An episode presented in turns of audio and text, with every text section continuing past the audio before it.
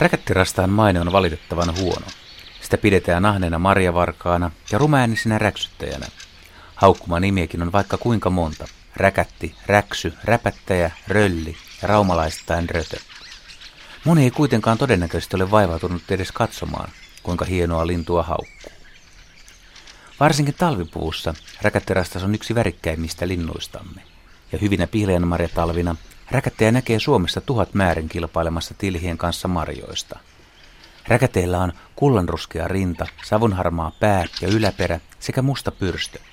Lentävästä parvesta kuuluu mahtava siipien humina, ja jos räkätit innostuvat laulamaan, kuuluu puista talvellakin iloista visertelevää jokellusta.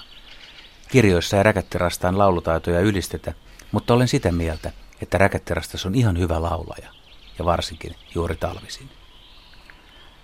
Räkätit pesivät yhdyskunnissa, ja ne tarjoavat suojan monille pienemmille avopesien linnuille. Kertut, uunilinnut, siepot ja myös esimerkiksi kultarinat hyötyvät räkättirastaista.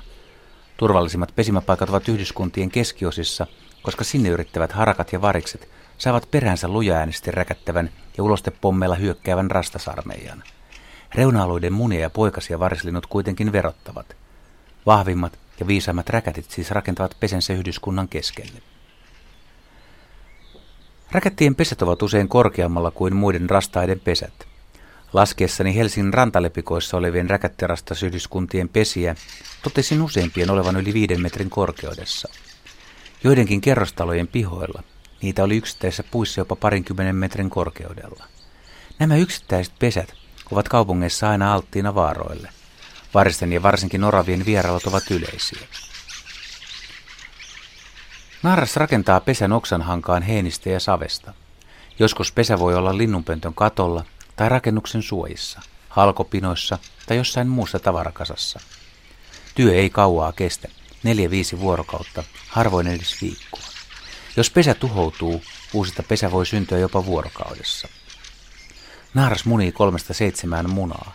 Munat ovat hieman pienempiä kuin mustarastaan, harmaan vihreitä ja tiheästi ruskean pilkotuksen kirjailemia. Naaras hautoi niitä yksinään keskimäärin 12 vuorokautta. Toisin kuin monilla muilla lajeilla, räkättirastas koiras ei ruoki tänä aikana naarasta. Naaraden poistuessa pesältä ruokailemaan, munat ovat vaarassa joutua varislintujen nokkiin, elleivät koiraat ole tarkkoina. Molemmat emot ruokkivat poikasiaan sitten yhdessä. Kuinka monta kertaa olette kuulleet, että räkättirastaat syövät kaikki meidän puutarhan marjat? No varmasti aika monta kertaa. Onkohan rastaita syytä noin paljon pelätä? Jos pihapiirissä pesii muutama rastas, eivät ne ehdi kaikkia marjoja syödä. Sitä paitsi rastaat ruokkivat poikansa lieroilla ja toukilla. En kuitenkaan vähättele rastaiden marjansyöntitehokkuutta. Uusimman lintuatlaksen mukaan räkättien kannanarvio on yhdestä kahteen miljoonaan paria. Kun emot ja poikaset suurin joukoin etsiytyvät syksyllä pihlajiin, niin kyllä marjat saavat aikamoista kyytiä.